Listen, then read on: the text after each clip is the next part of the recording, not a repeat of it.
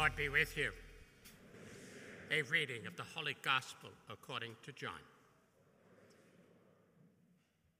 When Jesus had left them, when Judas had left them, Jesus said, Now is the Son of Man glorified, and God is glorified in him.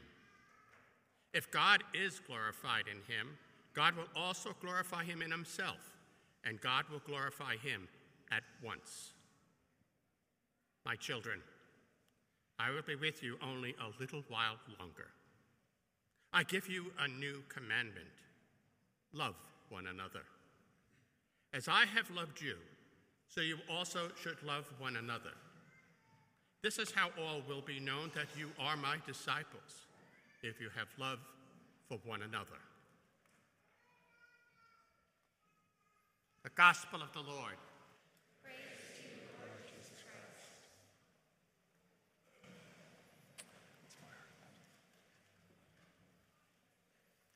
The Lord be with you. I've had a few different things on my mind this past week. First and foremost, uh, a friend of mine, a priest down in Haiti, uh, had been kidnapped April 28th by a gang and held for ransom. And he was thankfully released a few days ago. And uh, in his message that he sent me, he said, thankfully, one of the gang members that was there with him recognized him as his priest from back home years before, and that personal connection was a big cause of why he was released. Father Wagner's his name. He's a man who suffered a lot for Christ. I was thinking about that, and then I had a conversation with a few friends of mine, and they had brought up this topic because a few friends of theirs had told them and had said that very cliche phrase, which goes something like, I'm a spiritual person, but not a religious person. And then it gets followed up with organized religion is one of the biggest problems in the world. Well, we are here participating in Sunday worship in the biggest religious organization in the world. So that, that might mean something to us to hear that.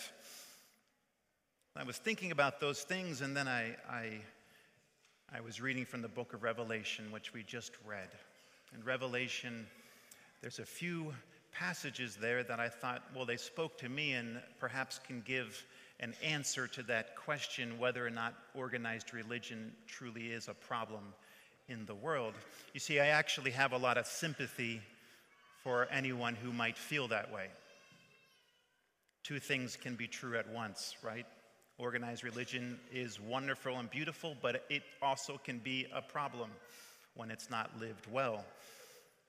So the passage from Revelation 21, verse 3 says, God dwells with the human race. And for us Christians, we know that Christ became one of us. And that's the deepest meaning of this passage from Revelation. God has become one of us. But for us Christians, we also know that where two or three are gathered in his name, there Christ will be among us. Any place of worship is a place where God dwells. And in our Catholic churches, we also have another layer of God's dwelling, which is in the sacrament of the Eucharist, the bread of life, a sacramental dwelling which we have in our what we call our tabernacle. And there's also this understanding that God dwells among us as a people, his mystical body, that where we are, God truly dwells. And the passage goes further. It says that God will wipe away every tear from their eyes. There will be no more death and mourning the old order will pass away. This is from the book of Revelation, which, when we read the Bible, remember we're always reading it at at least four different levels. What did it mean in the original context? What did it mean symbolically? What's it mean for me? And what's it mean for all of us tomorrow? Well, for us tomorrow, we know that in heaven, God will wipe away every tear. and that we will be part of the heavenly Jerusalem, God dwelling with us, or rather, we will be dwelling with God. I'd like to talk about how these passages can happen today. And I'd like to go down to Haiti for a moment for another little story from Cité Soleil. Cité Soleil is the poorest part of Haiti. It is the slum. It's about nine large blocks, sort of in the port area where all of the garbage from the city flows into the ocean. And there, when you first see it, it literally looks nothing more than a huge garbage dump.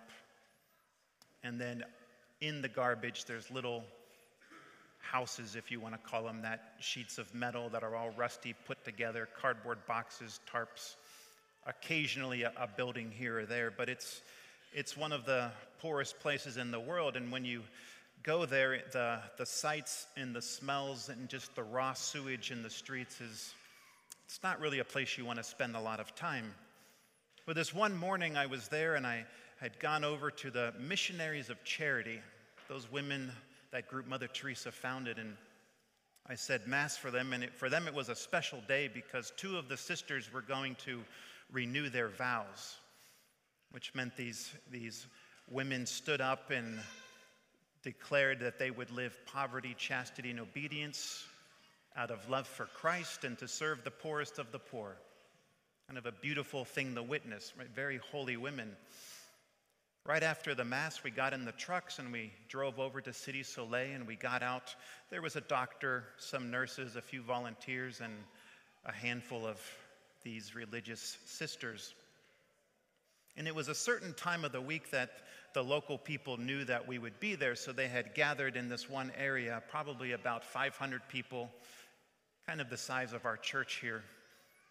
And there were every type of illness, every age, of person. It was a sea of humanity that was suffering. This was right after the earthquake, so it's 2011. There's a lot of epidemic and cholera and starvation and illness all through the people. So we were passing out medicine, and one of the things I noticed the sister do, one of them had an old rusty coffee can and a pair of scissors. And she just goes into the crowd and looking for bracelets and necklaces that were voodoo amulets. And she would invite the people to let her snip them off and collect them. She left the religious symbols, but the voodoo witchcraft symbols that the people unknowingly had taken on when they went to the witch doctors for help, she collected those and came back and and she advised all of us not to touch it, right? Or touch any of them. She was just going to burn them. That's a whole other story. But after the doctor that was there uh, was doing his best to pass out medicines, it was a little difficult because the illnesses that you see aren't things you would see here, right? So it's, it's not the, the same way of being a doctor, you could say. A little boy was brought in who was burned from his head to his feet in different parts because about two years old and had fallen into a, a fire where his mother was uh, frying some things in a grease pan. And so he had been burned, and he wasn't screaming. It was so bad, he was probably what you would call a type of shock. He was just there with his eyes sort of glazed open. And as a team, we just started patching him up. There was a little girl who came. She was only about 13. She was holding a little baby, and the little baby was very sick. And the sister who spoke French Creole was there, sort of doing an intake and asking her where the mother was. And the, and the little girl said, Well, the mother can't come today. And after trying to explain it and ask a little further, it was kind of shocking that a baby that's dying, the mother was too busy to come in. No mother would do that, right? And Yet this girl was insisting that the mother just couldn't come. And then finally she broke down in tears and in tremble in fear. She's told us actually she was the mom.